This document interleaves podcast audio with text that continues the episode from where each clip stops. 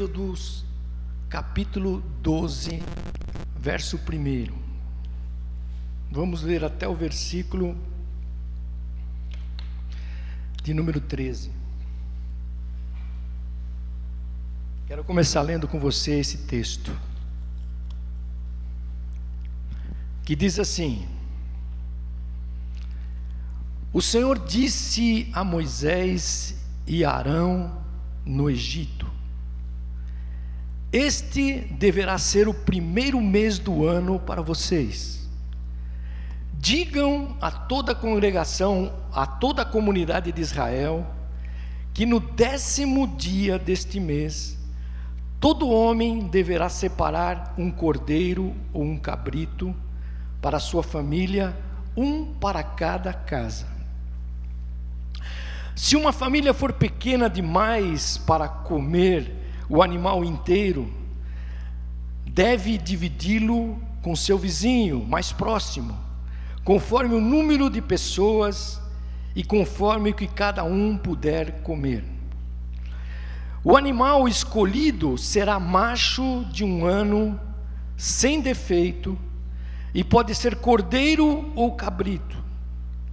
Versículo seis: Guardem-no até o décimo quarto dia do mês, quando toda a comunidade de Israel irá sacrificá-lo ao pôr do sol. Versículo sete: Passe então um pouco do sangue nas laterais e nas vigas superiores das portas das casas, nas quais vocês comerão o animal. E naquela mesma noite comerão a carne assada no fogo, com ervas amargas e pão sem fermento. Versículo nove: Não comam a carne crua, nem cozida em água, mas assada no fogo, cabeça, pernas e vísceras. Versículo dez: Não deixem sobrar nada até pela manhã. Caso isso aconteça, queime o que restar. Versículo onze: E ao comerem, estejam prontos para sair, cinto no lugar, sandálias nos pés e cajado na mão, comam apressadamente, esta é a Páscoa do Senhor. Versículo doze: E naquela mesma noite passarei pelo Egito, e matarei todos os primogênitos, tanto dos homens como dos animais, e executarei juízo sobre todos os deuses do Egito. Eu sou o Senhor. Último versículo aqui desse texto, que eu vou ler: O sangue será um sinal para indicar as casas em que vocês estiverem. Quando eu vir o sangue, passarei por cima. A praga de destruição não os atingirá quando eu ferir o Egito. Amém, querido? Curve a tua cabeça aí. Senhor, neste dia, nós nos reunimos em torno do teu nome, e nós pedimos que agora a tua presença maravilhosa, que já está aqui, Senhor, desde o louvor, e que está falando dos nossos corações, e que nesta manhã nós sejamos aproximados de Ti, ó Deus, que os nossos corações que entraram aqui ansiosos, eh, preocupados, Senhor Jesus, olhando talvez o amanhã, mas que eles possam agora, ó Deus, neste dia, em nome de Jesus, a Tua palavra vir nos dar um norte, nos dar uma direção, e nos fazer, Senhor, sentir a Tua graça, a Tua presença e o Teu amor, ó Deus, para que nós possamos todos os dias da nossa vida nos lembrar que Tu estás conosco e nunca nos deixará. Senhor, vem abençoar cada coração que está aqui, Senhor, abençoa o meu coração,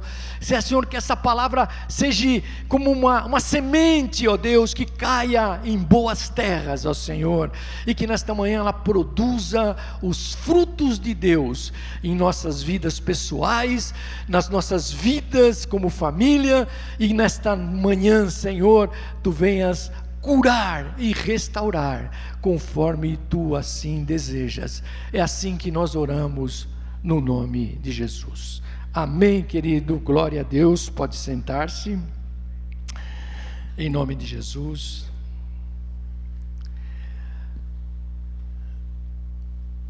Sempre que se fala em Páscoa, querido, seja no cristianismo como no judia, judaísmo, ela sempre está relacionada com os acontecimentos do Êxodo, com a saída do povo de Israel do Egito. É, tradicionalmente, querido, a Páscoa original se refere exatamente a isso, aquilo que Deus tirou o seu povo da escravidão do Egito através da morte dos primogênitos. Você, você sabe essa história. Se a gente voltar aí um pouquinho, e é bom você, é, você vou ler vários textos aqui, porque é, Deus me deu uma palavra é, um, um pouco, não longa, mas é bem para você entender o que é a Páscoa, querido. Aleluia.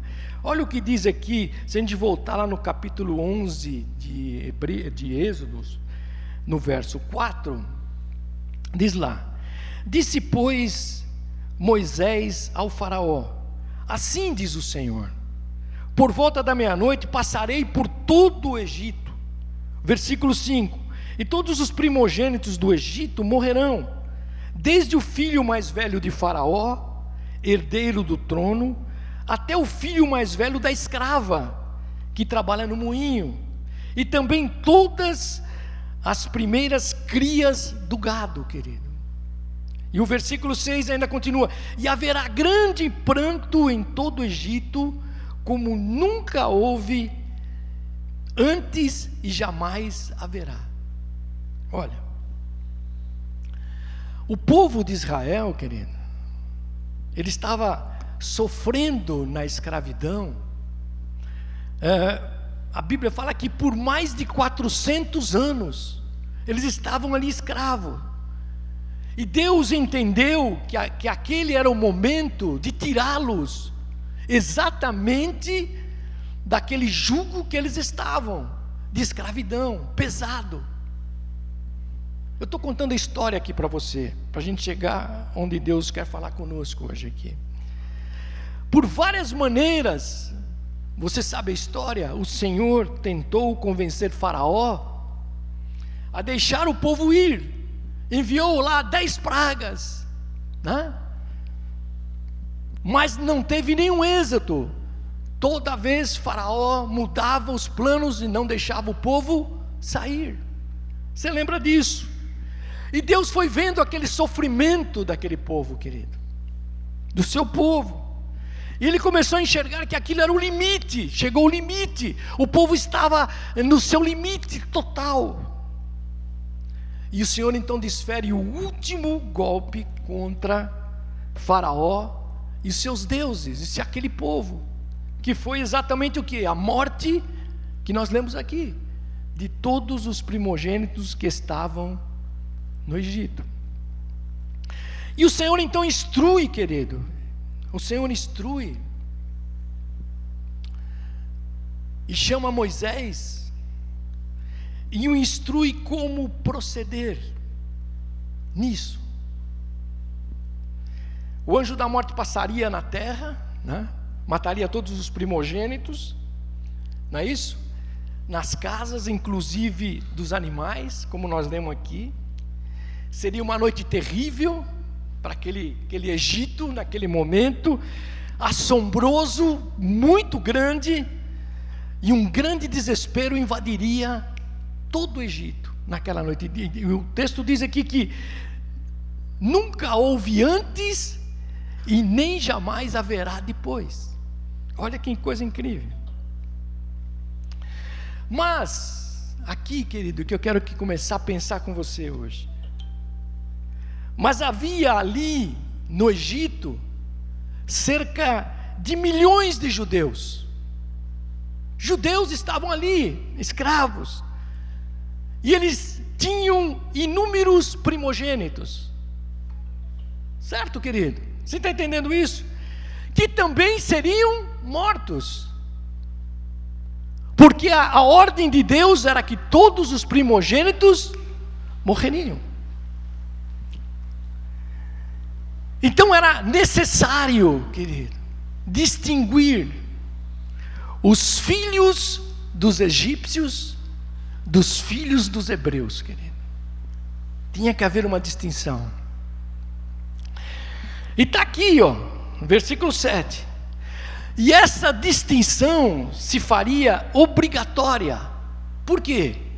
Porque Deus precisava poupar a vida daqueles que eram os seus escolhidos, aquele povo, o qual, uh, que está aqui no versículo sete que eu li aqui, olha, no, no, no, no capítulo onze, do versículo sete, que diz assim: entre os israelitas, porém, nem sequer um cão latirá contra o homem ou animal.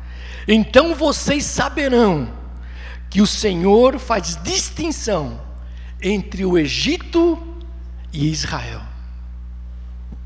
Querido, para a gente começar a pensar. E qual era a marca da distinção? Qual era a marca da diferença? Será que eles eram melhores do que os egípcios? Não. Era exatamente o sangue. O sangue. E aí eu comecei a ler com você no início dessa palavra, Êxodos doze,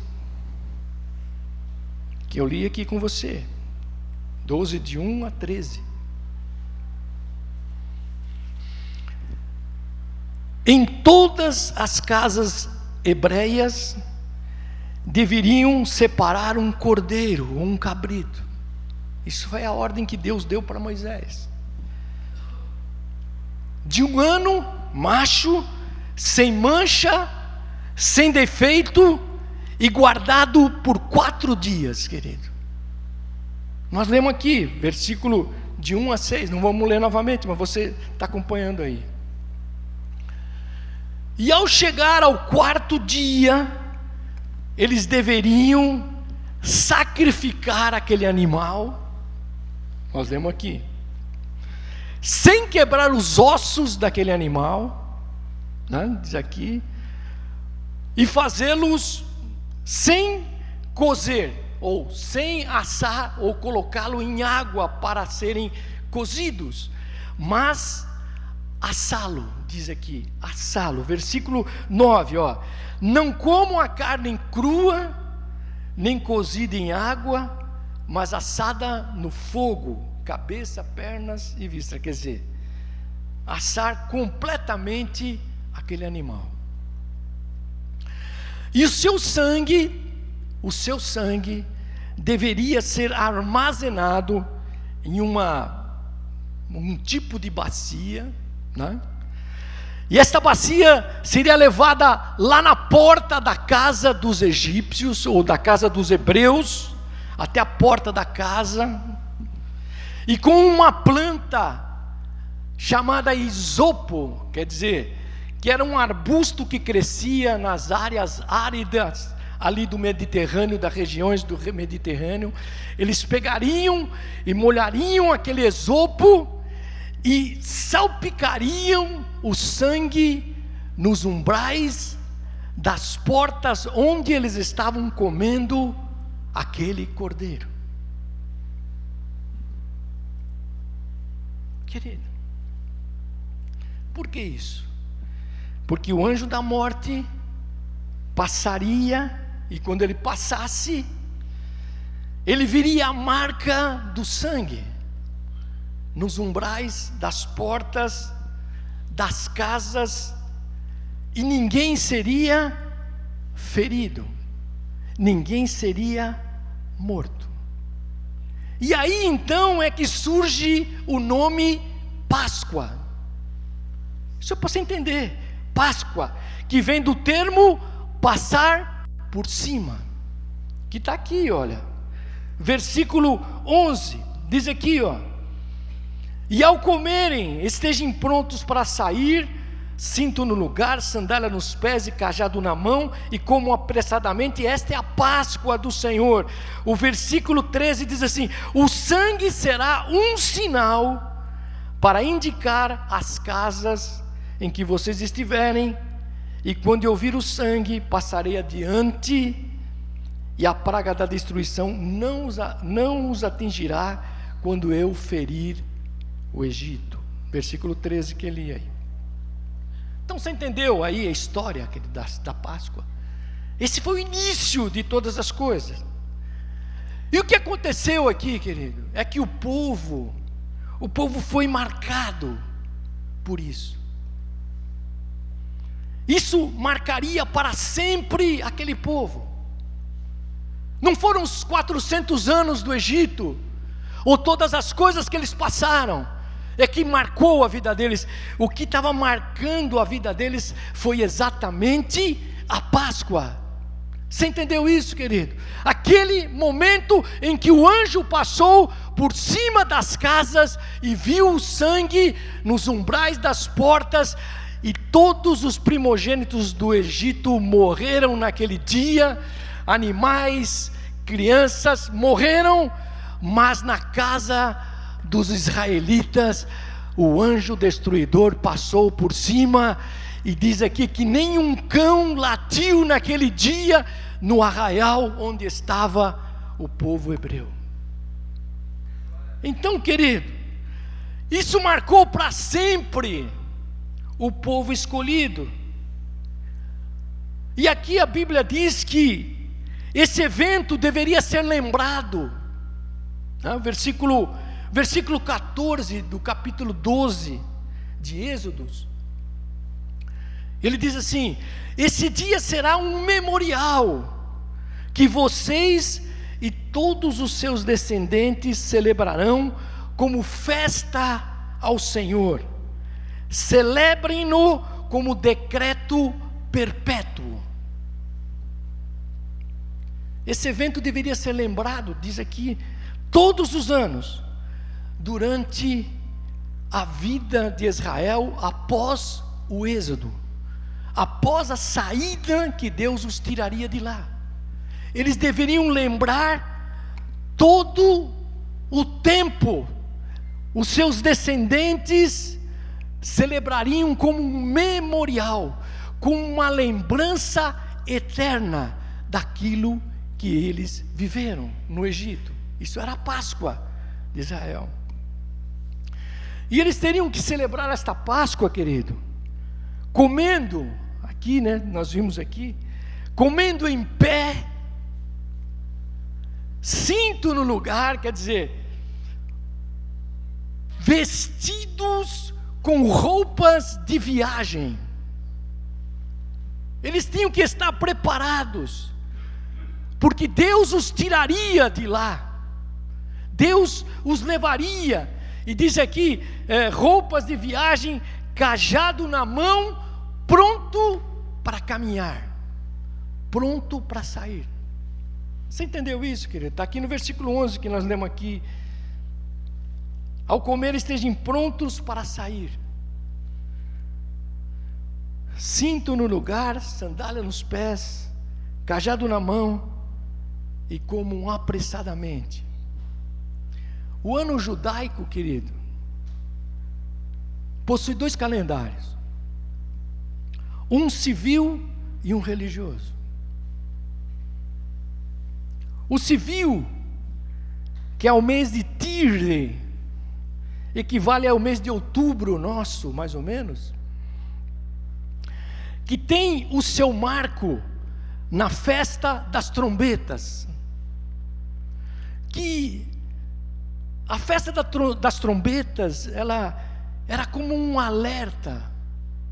O povo pegava aqueles dias que começava, nenhum tra... todo o trabalho era proibido, e ela começava é, no pôr do sol do dia anterior e terminava no outro dia ao anoitecer. E era um tempo, esta, esta festa das trombetas, era um tempo é, para uma reflexão que cada um fazia. Era um tempo para que cada, as pessoas pudessem olhar para suas próprias vidas e se arrependerem e mudarem a sua trajetória. E eles faziam isso. Esse era o calendário civil da, de Israel.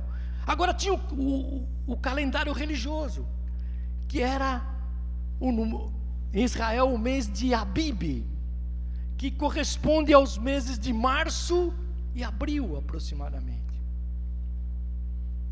e que tinha como marco a festa da Páscoa.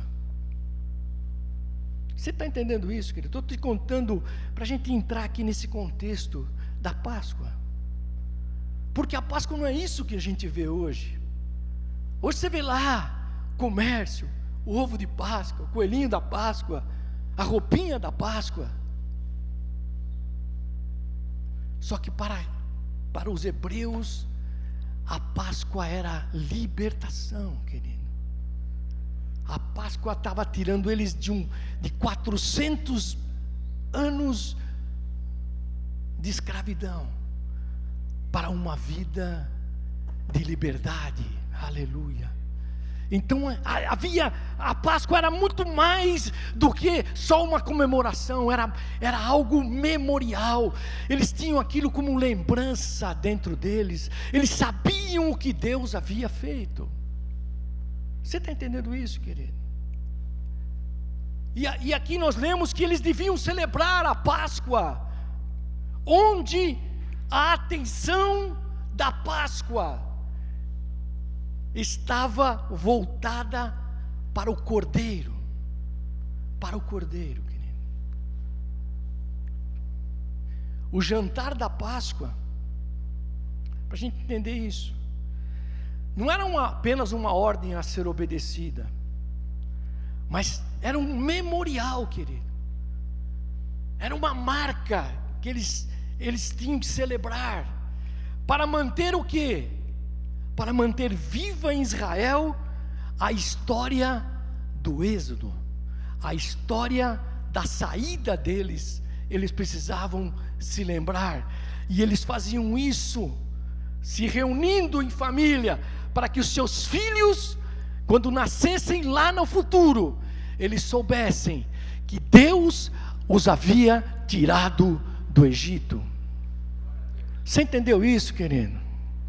Aleluia, aleluia. Diz o versículo catorze aqui, né?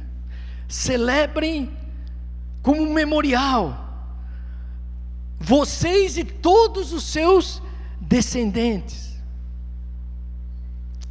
Aleluia. Deus está nos chamando, querido. A próxima geração, a próxima geração está muito comprometida. A próxima geração que vem depois de nós, querido, está completamente comprometida com muitas ideologias, com muitas coisas os tirando de Deus, para que eles não se lembrem. As igrejas vão se esvaziando, as pessoas vão se deixando envolver por uma série de outras coisas. Aleluia. E aqui, querido, Deus foi bem claro: olha, vocês façam isso como um memorial. Não é só para você, não, é para os teus descendentes, para que quando eles te perguntarem o que aconteceu, você possa dizer: o Deus eterno nos tirou do Egito. Aleluia. Você está entendendo, querido, o que era isso para eles? Talvez é isso que Deus está levantando a igreja, querido, nesses dias, para que a gente também, quando você olhar para os teus netos, quando nós olharmos para a geração futura, eles possam se lembrar, aleluia, o que Deus fez na nossa vida, o que Deus fez na tua vida, aleluia. E aqui, querido, vamos continuar, não vou me estender, não, vou terminar no horário.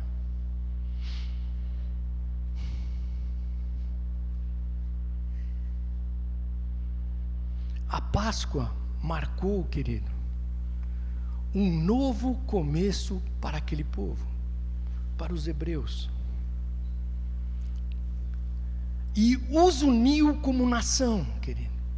Olha o versículo três aí do capítulo doze, nós lemos, que diz lá: digam a toda a comunidade de Israel que no décimo dia deste mês todo homem deverá separar um cordeiro, um cabrito, para sua família, um para cada casa.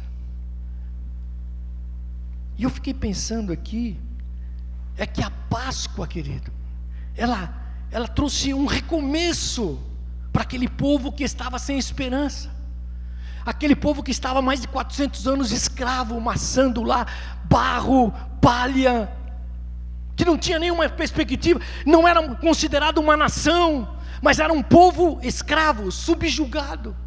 E agora vem Deus e diz, fala, fala para toda a comunidade de Israel.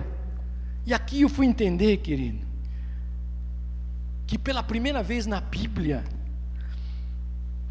a partir daí então, Deus estava vendo aquele povo como nação. Você entendeu, querido? Eles estavam completamente abatidos, eles não tinham uma, nenhuma condição, a sua autoestima estava lá embaixo, eles dizem, nós vamos morrer aqui no Egito. Mas quando Deus olha para eles, os tira de lá, e quando aquele anjo passa, e aquele movimento incrível no Egito aconteceu, Deus então fala para eles, agora vocês não são mais escravos, mas agora vocês são uma nação, querido. Aleluia, nós não somos mais uh, um povinho só, querido, nós somos filhos do Deus Todo-Poderoso, aleluia, o Deus que nos salvou. Então a Páscoa trouxe, uniu aquele povo como nação. Eles já começaram a ter um status de nação, querido. E a Páscoa uniu aquele povo ao redor da morte do Cordeiro, querido. Diz o versículo seis aqui que eu li aqui, ó. Diz aqui, ó, guardem-no até o décimo quarto dia do mês, quando toda a comunidade de Israel irá sacrificá-lo.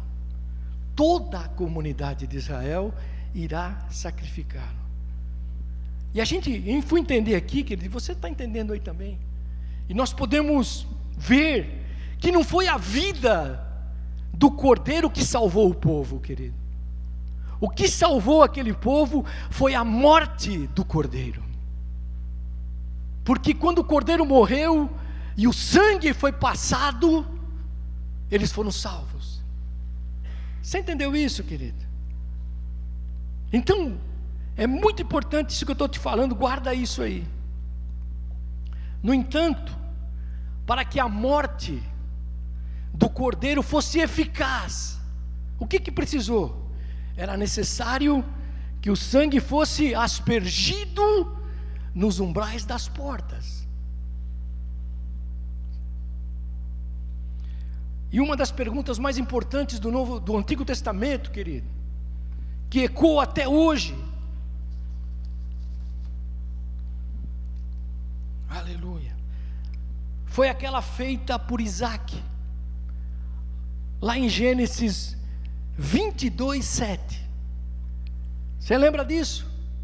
Diz lá: Isaac disse a seu pai Abraão, meu pai. Sim, meu filho, respondeu Abraão. Isaac perguntou: as brasas e a lenha estão aqui, mas onde está o cordeiro para o holocausto? Uma da, essa, essa pergunta feita enquanto o povo esperava, esperava a salvação, esperava o Messias, querido. Desde então, é para que a gente entenda a história aqui da Páscoa, querido. Desde então, um cordeiro seria o meio pelo qual o povo receberia remissão dos seus pecados. Eu não vou contar a história de Abraão aqui, que você já sabe. O Cordeiro da Páscoa foi uma prefiguração de Jesus. Olha o que o apóstolo Paulo, aos Coríntios, no capítulo cinco e no verso sete.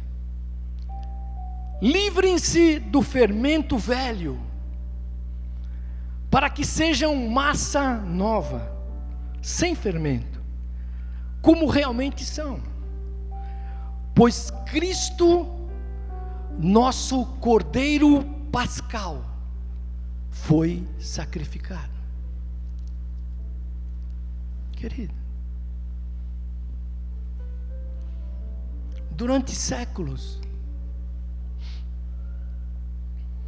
esse tema sobre o Cordeiro permaneceu na vida dos hebreus enquanto eles esperavam no Messias.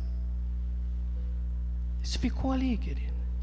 A pergunta de Isaac: onde está o cordeiro para o holocausto?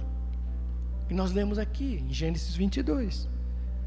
Ficou latejando, querido, na mente e no coração daqueles judeus. E desde a primeira Páscoa, todos os anos, os judeus celebravam a Páscoa, sempre tendo que imolar um cordeiro, querido, e realizar o ritual necessário para aquela festa. Eles faziam isso todo ano.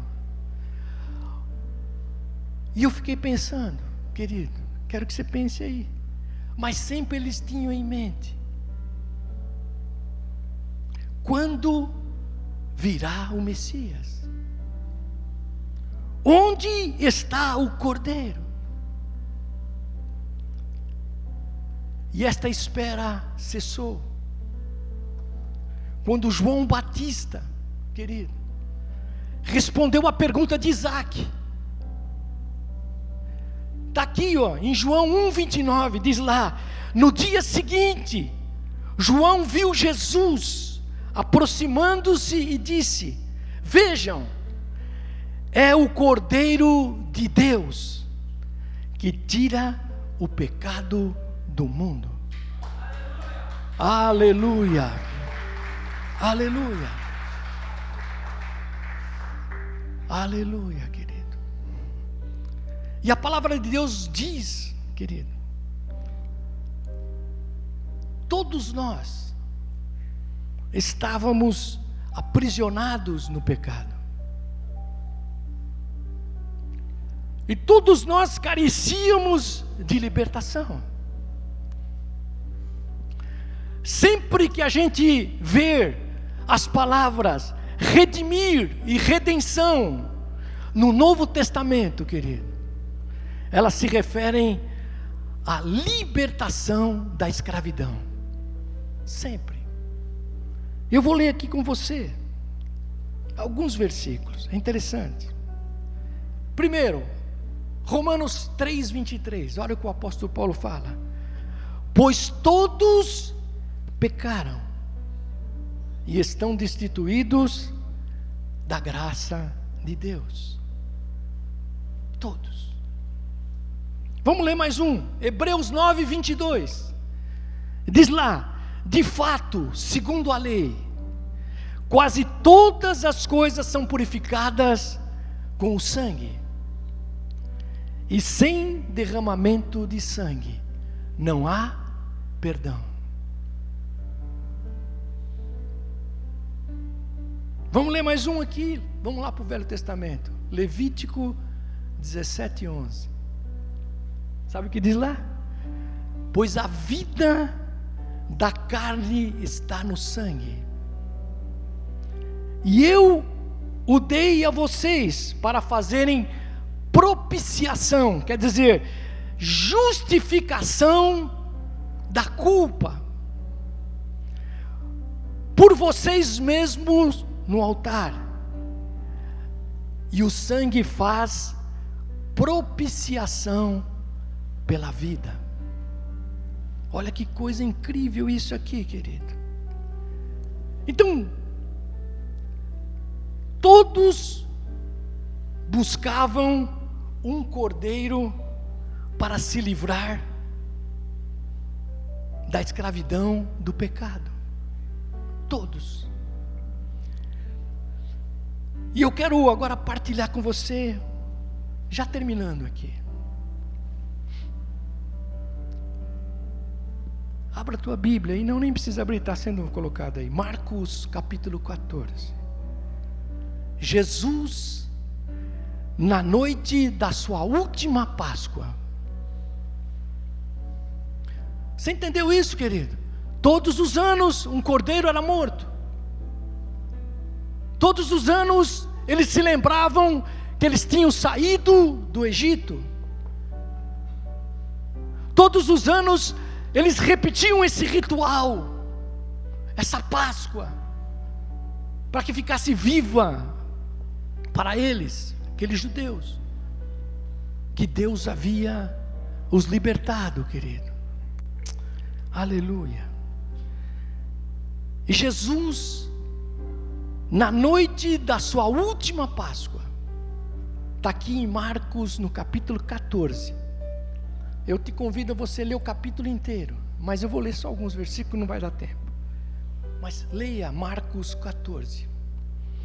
Vou começar aqui no versículo doze. Marcos quatorze, doze. A gente vê aqui Jesus disposto a passar a última Páscoa com os seus discípulos em um lugar que ia ser preparado, querido.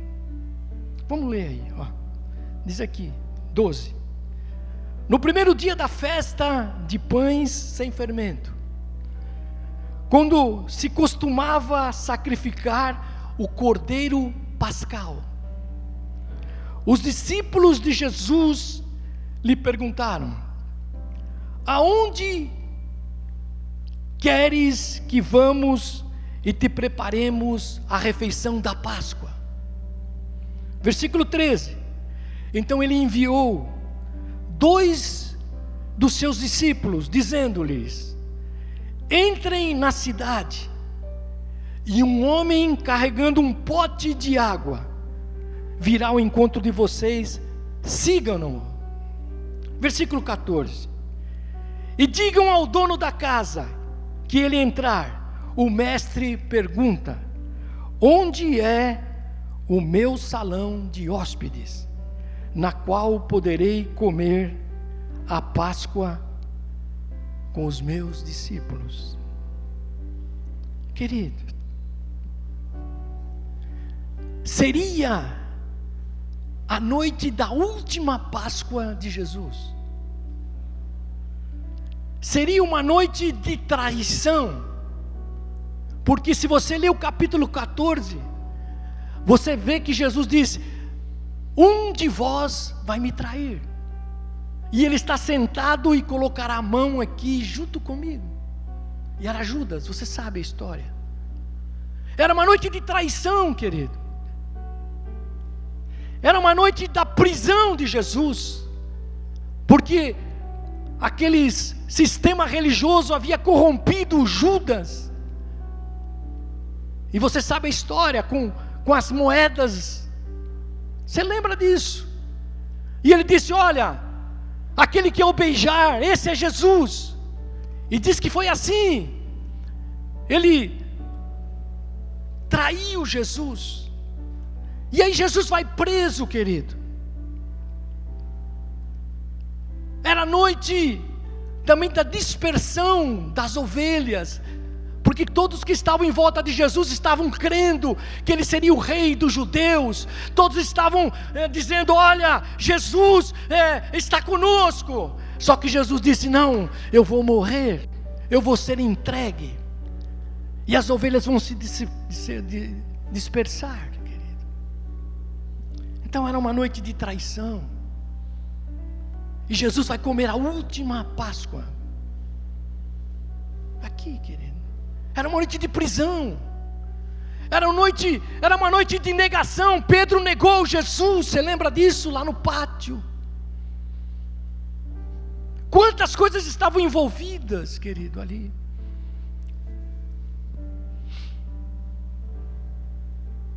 Mas estava chegando o momento da Páscoa perfeita. Estava chegando o momento, aleluia, onde se fazia necessário não mais um cordeiro que era morto todos os anos, mas o cordeiro perfeito. Oh, aleluia, não sei se você pode entender isso aqui, querido, nesta manhã. A Bíblia diz, e eu quero partilhar isso com você.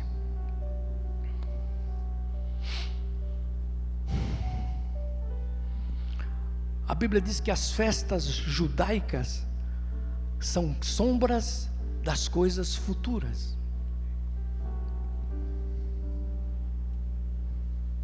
Você entendeu isso, querido?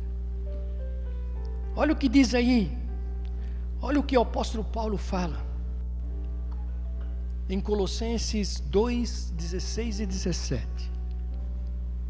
Ele diz assim: portanto, não permitam que ninguém os julgue pelo que vocês comem ou bebem,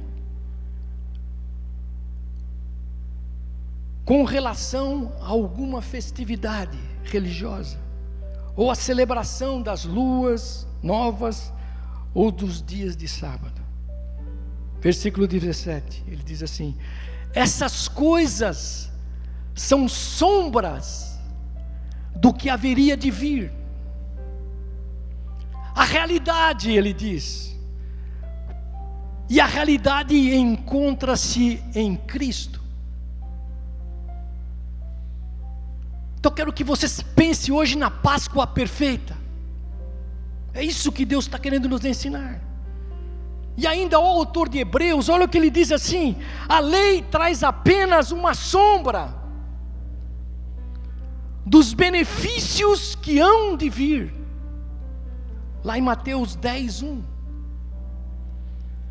E não a sua realidade.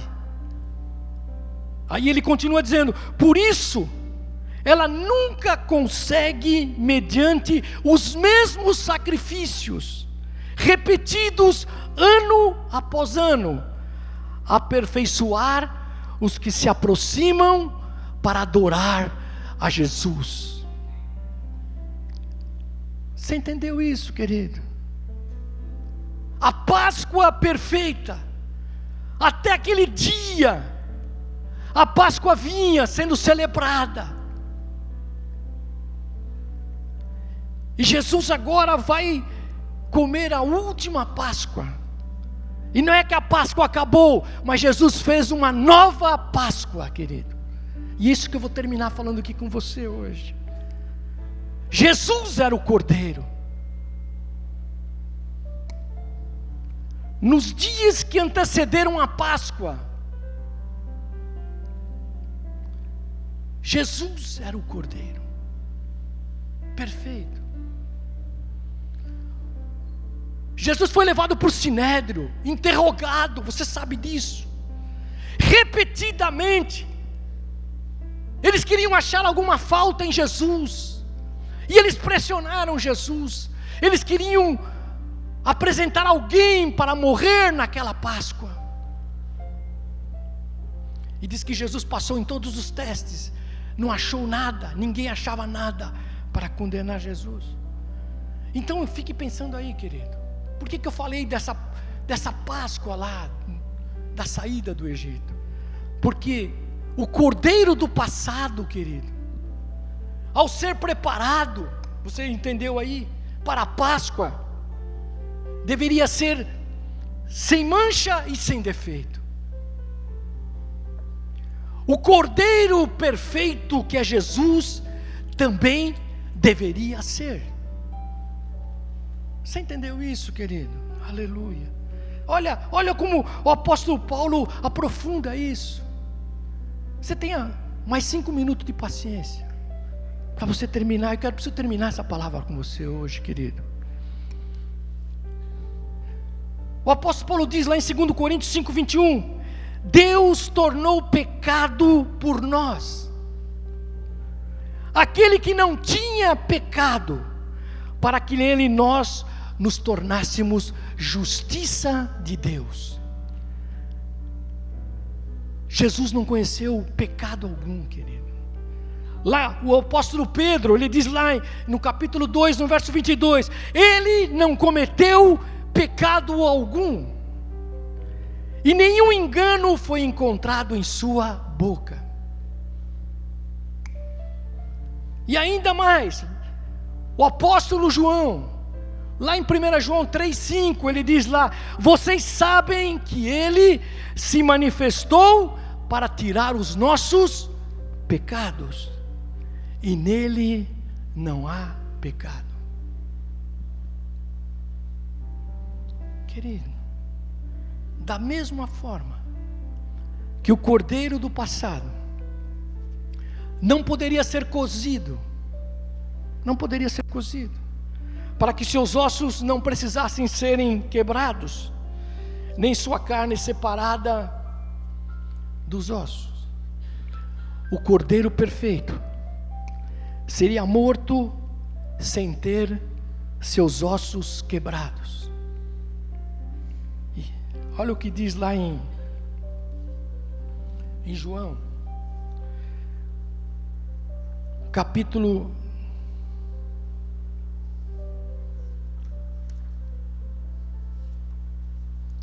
dezenove, versículo trinta e um, diz assim: era o dia da preparação, e o dia seguinte seria o sábado, especialmente sagrado. Como não queriam que os corpos permanecessem na cruz durante o sábado, os judeus pediram a Pilatos que mandasse quebrar as pernas dos crucificados e retirar os corpos da cruz. E diz o versículo trinta e dois: e vieram então os soldados e quebraram as pernas do primeiro homem. Jesus tinha dois homens sendo crucificados um ao lado dele. Você lembra disso? E vieram então os soldados e quebraram as pernas do primeiro homem que fora crucificado com Jesus, e em seguida quebraram a do outro. Mas quando chegaram, versículo trinta e três, mas quando chegaram a Jesus, constataram que já estava morto, e não lhe quebraram as pernas. E o João, João termina aqui dizendo: estas coisas aconteceram para que se cumprisse as escrituras, nenhum dos seus ossos será quebrado. Sabe por quê, querido? Por que que eles quebravam as pernas Das, daqueles que estavam crucificados? As pernas, o peso das pernas sobrecarregava a musculatura abdominal, que ia, ficava cansada. A cruz tinha lá um um pedaço de madeira onde eles assentavam. Então, quando eles quebravam as pernas, ela ficava impossível, as pernas desciam, ficava impossível de manter a respiração. E aqueles que ainda não haviam morrido ainda, morriam de asfixia.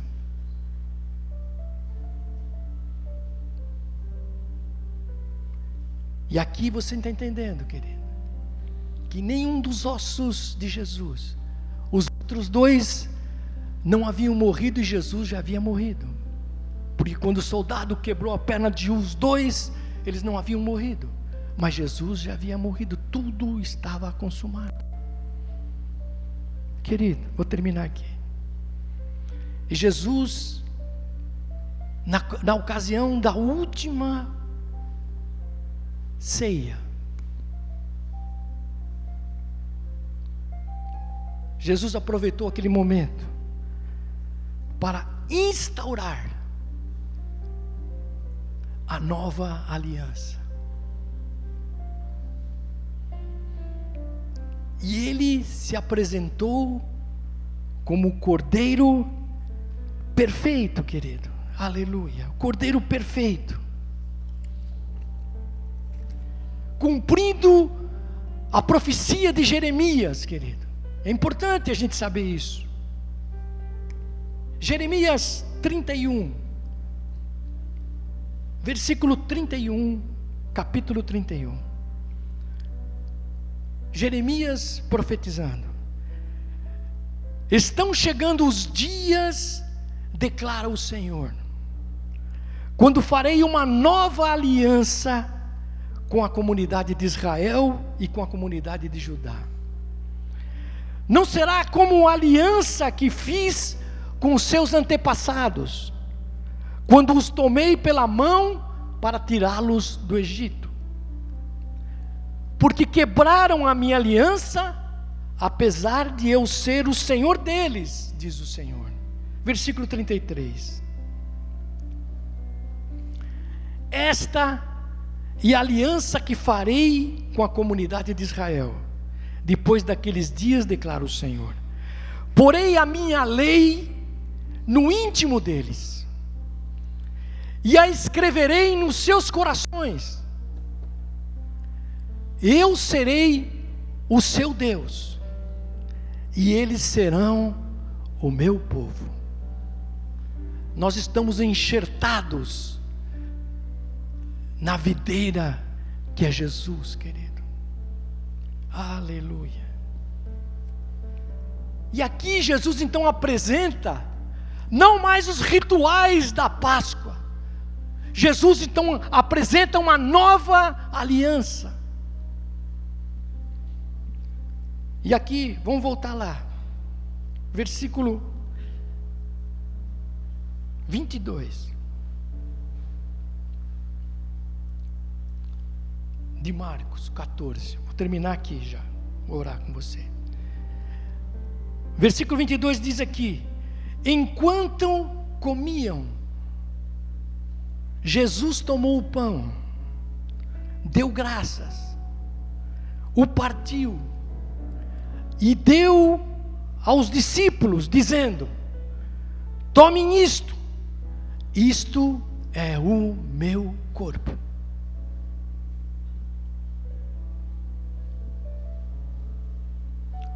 O pão agora, que nós comemos aqui na ceia todos os meses,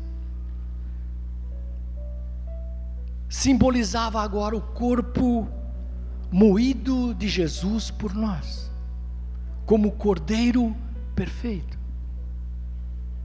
Aí o versículo vinte e três diz assim: e em seguida tomou o cálice, deu graças e ofereceu aos seus discípulos, e todos beberam. Aquela taça era o seu sangue, que seria vertido na cruz. Aleluia, a morte do Cordeiro, Jesus. Aleluia. E o versículo vinte e quatro diz aqui: e disse-lhes isto, disse-lhes, isto é o meu sangue da aliança, que é derramado em favor de muitos. Aleluia. Querido, para terminar, uma nova ligação estava sendo estabelecida através do sangue de Jesus. Jesus ceou com seus discípulos, e a Bíblia diz que ele morreu ao ser crucificado, trazendo remissão de todos os nossos pecados, e ressuscitou. A Páscoa tem um propósito, querido. A Páscoa é um memorial Que a gente saia daqui hoje entendendo esse mover de Deus na nossa vida. Nós não mais precisamos matar um cordeiro, querido. Pois Cristo é o nosso cordeiro pascal. É o que diz aqui, olha. O apóstolo Paulo dizendo lá, primeira Coríntios cinco, oito. Por isso, celebremos a festa, não com o fermento velho, nem com o fermento, olha como Jesus aprofunda isso, nem com o fermento da maldade e da perversidade.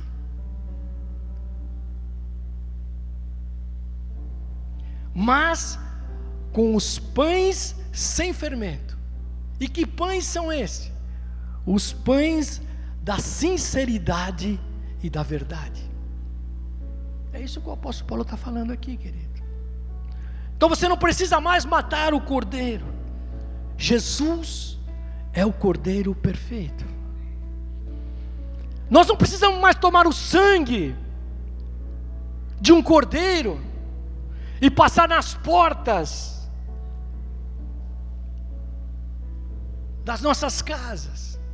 Ou colocaram uma, alguma coisa que nos proteja, ou pegar a tua Bíblia e colocar ali e dizer, eu estou protegido pela Bíblia, ou vou jogar um salzinho grosso ali na porta da minha casa e não chega mais ninguém.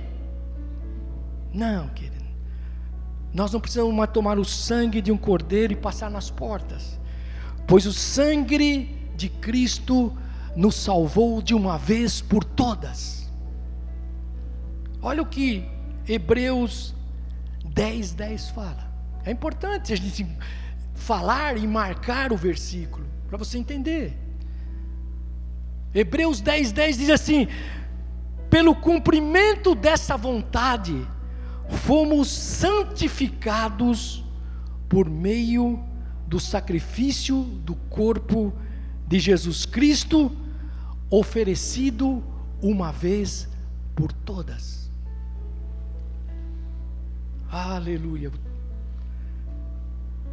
Nós não mais precisamos comemorar a libertação do Egito, querido,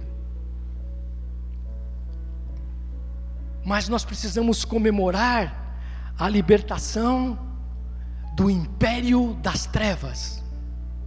Jesus nos libertou do império das trevas. Olha o que o apóstolo Paulo fala.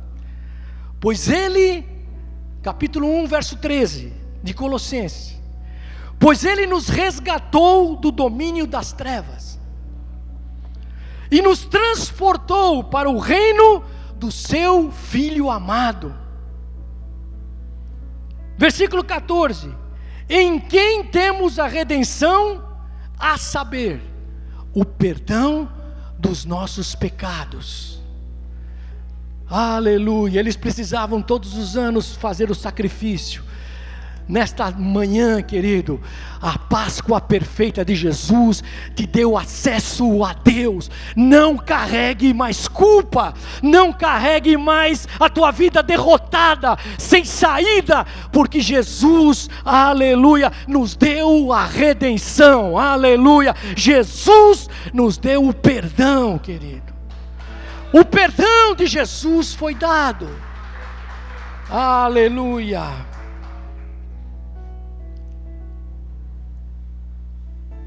Vamos orar aqui. Em Jesus ocorre uma nova Páscoa, querida. Uma nova Páscoa. Agora não se trata mais apenas de a gente sair de uma situação de escravidão imposta por um opressor. Alguém que nos imprime, nos coloca nas, na parede com uma faca na garganta. Não é mais isso, querido. Jesus realiza um feito ainda mais extraordinário na tua vida. A nossa Páscoa agora é a passagem da morte para a vida eterna, querido. Aleluia. A partir da ressurreição de Jesus. A nossa Páscoa, nós a celebramos na Santa Ceia do Senhor, todos os, todos os meses aqui, que Jesus instituiu durante a festa da Páscoa. Olha o que ele... Vou terminar com o versículo. Lá em Marcos quatorze, vinte e cinco, vou voltar lá. Jesus instituindo a ceia agora. Ele afirma assim: eu afirmo que não beberei outra vez do fruto da videira, até aquele dia em que beberei o vinho novo do reino de Deus. Aleluia. Sabe o que vai acontecer? Um dia celebraremos a Páscoa perfeita de Deus com Ele, Jesus, nos céus.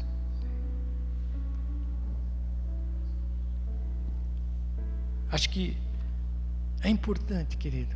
Eu fiquei falando vários textos aqui para te dizer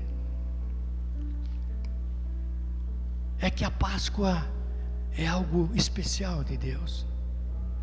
Não é o almoço da Páscoa, não, é a nossa vida com Deus. O apóstolo Pedro, vou terminar,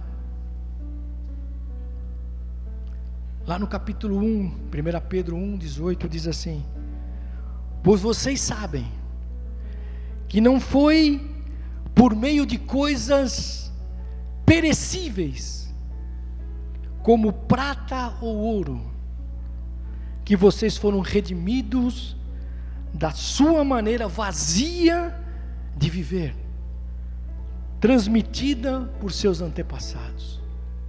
Aí ele continua, versículo dezenove: mas pelo precioso sangue de Cristo, como de um cordeiro sem mancha e sem defeito.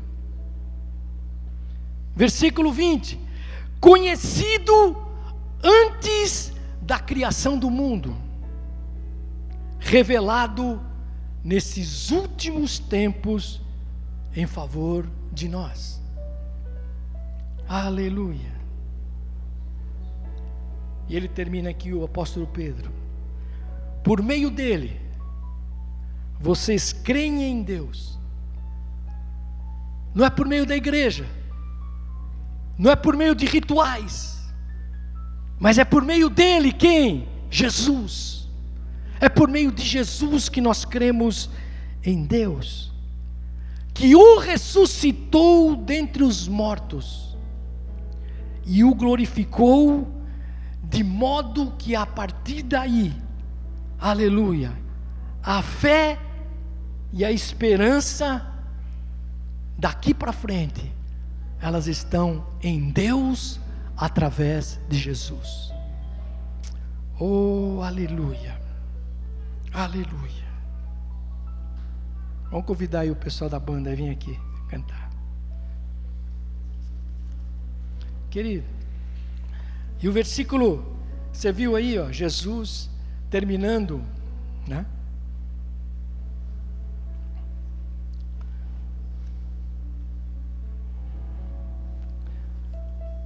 Lá em Marcos diz que Jesus tomou o cálice,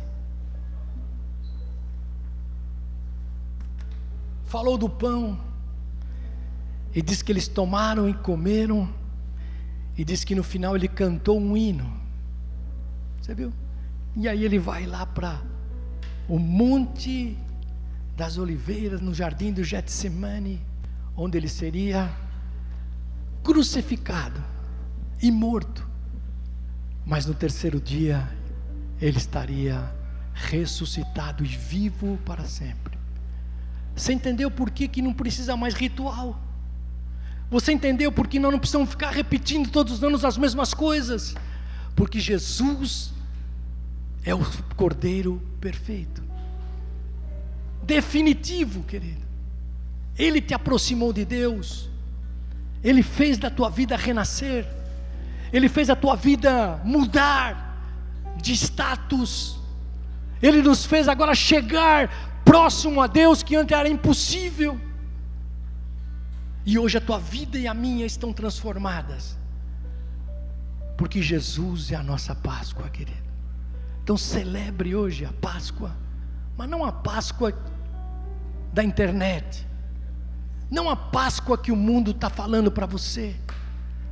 A Páscoa que você deve celebrar é a nova Páscoa, querido, a Páscoa da aliança que nós temos com Jesus, o Cordeiro perfeito. Aleluia. Então eu quero te convidar, fique em pé aí, vamos cantar. Se Ele, se Ele ressuscitou, é porque Ele vive, querido. Cante aí, cante com grande alegria, porque Ele vive. Aleluia.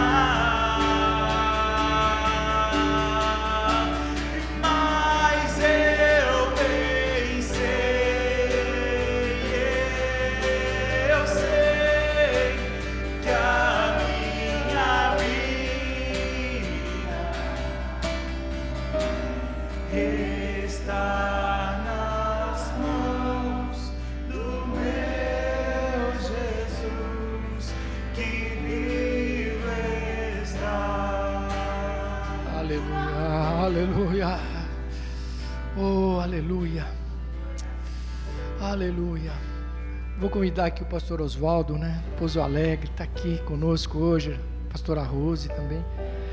Pastor Oswaldo, vem aqui, vem fazer essa oração aqui conosco, terminar esse culto. Oh, aleluia, Deus está rompendo aquilo que te escravizava, querido, nesta manhã. Sobe aqui, pastor, sobe aqui. Há um poder liberado nesse Cordeiro que ressuscitou, querido. Nunca mais se sinta preso. Nunca mais volte para trás e diga: Deus não me perdoou. E nesta manhã Deus está falando com você aqui, querido. Tem gente que está voltando para trás dizendo: será que eu sou perdoado ainda? Será que ainda Deus tem misericórdia da minha vida? Jesus é o Cordeiro Pascual, que, que foi ressuscitado, querido. Ele diz: eu fiz isso uma vez por todas. Acabou, querido, a prisão e a escravidão acabou. Você está liberto no nome de Jesus. Você está livre para glorificar a Deus. Você está livre para hoje celebrar a maior festa. Aleluia, é que você está liberto, querido. Cristo vive.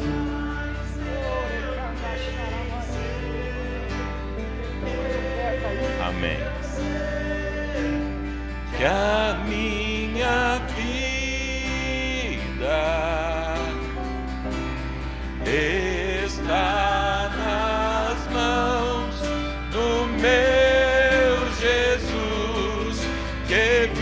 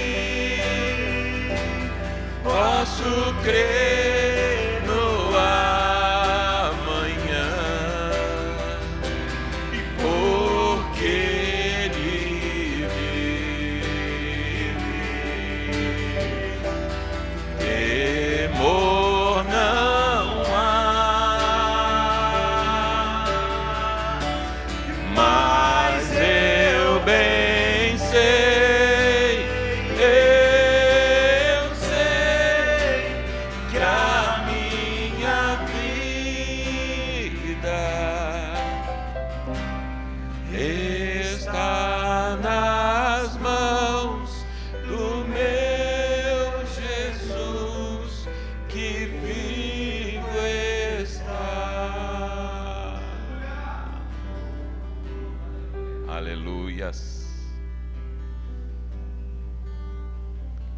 Glorificado seja o nosso Deus, que não é um Deus que vem. Deus nunca vem. Ele está. Deus não é um Deus que vem a partir do nosso toque do instrumento. Deus não é um Deus que vem a partir de um arrepio. Esse Cordeiro está em você. Aonde você for, Ele está em você. Independente do que você faça, Ele está em você. Você é o que leva a Páscoa. Aonde você está, a Páscoa está. Se ainda você for de encontro ao vale da sombra da morte, o fato de você estar lá, aquilo é uma passagem. Se aonde você está é lugar de choro, você é a Páscoa. E aquele cenário é passagem.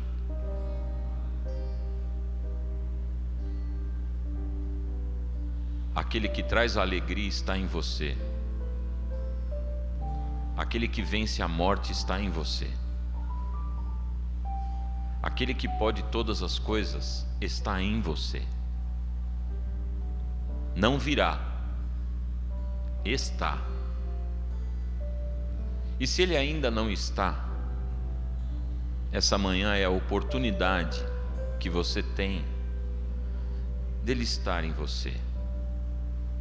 Eu queria pedir para que todos fechassem os olhos, para que não haja constrangimentos. Se esse Jesus ainda não está em você e você deseja aceitá-lo como único e suficiente Salvador da sua vida, para que aonde você estiver, lá Ele esteja, levanta a sua mão no lugar onde você estiver. Eu queria pedir para que algum diácono viesse aqui para abraçar esse nosso irmão que levantou as mãos. Esteja com ele abraçando. Esse irmão que levantou as mãos e quer aceitar a Cristo como seu Senhor. Aleluia. Glorificado seja o nome do Senhor.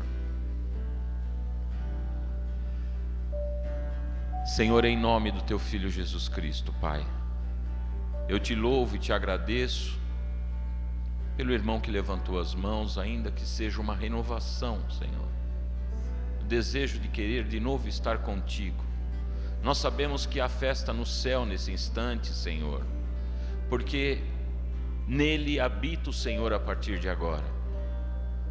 Deus, obrigado por esta palavra, Senhor. Obrigado pela verdadeira Páscoa. Obrigado pelo entendimento, Senhor, daquilo que foi o Teu projeto de vida para a redenção dos homens. Obrigado, Deus. Eu Te peço, Pai, em nome de Jesus, que o Senhor nos leve para casa agora, Pai. Não mais com o sentimento de uma comemoração, não mais com o sentimento de uma data definida pelos homens, mas, Deus, que possamos sair daqui com a consciência de que todos os dias e em todos os lugares que estivermos, Senhor, ali se estabelece a Páscoa, porque o Cordeiro que foi imolado definitivamente uma vez por todas habita em nós. Nós somos a festa onde quer que estejamos. Nós somos a festa da passagem, daquilo que era escravidão para a liberdade. Que nossas palavras, Senhor, no dia a dia sejam palavras de Páscoa, que as nossas atitudes no dia a dia, Deus, seja Páscoa. Abençoe, Senhor Deus, a cada irmão, a cada irmã a quem o Senhor trouxe aqui essa manhã, Pai. Sejamos Páscoa. Obrigado, Deus. Nós oramos agradecidos a Ti, em o nome de Jesus Cristo. Amém e amém. Glória a Deus. Estão me lembrando para que você venha trazer o seu dízimo, a sua oferta. Coloque aqui o seu, o seu dízimo e a sua oferta na casa do Senhor. Amém, queridos? Deus abençoe. Levante mais uma vez suas mãos aos céus. Que o amor de Deus, o Pai, as doces consolações do Santo Espírito e a graça infinita de Jesus Cristo seja sobre a tua vida. Vá em paz, que Deus te abençoe, que Deus te dê uma semana de vitória e que te dê a consciência plena e eterna de que onde você estiver, você é a Páscoa do Senhor. Vá em paz, igreja. Deus os abençoe em nome de Jesus.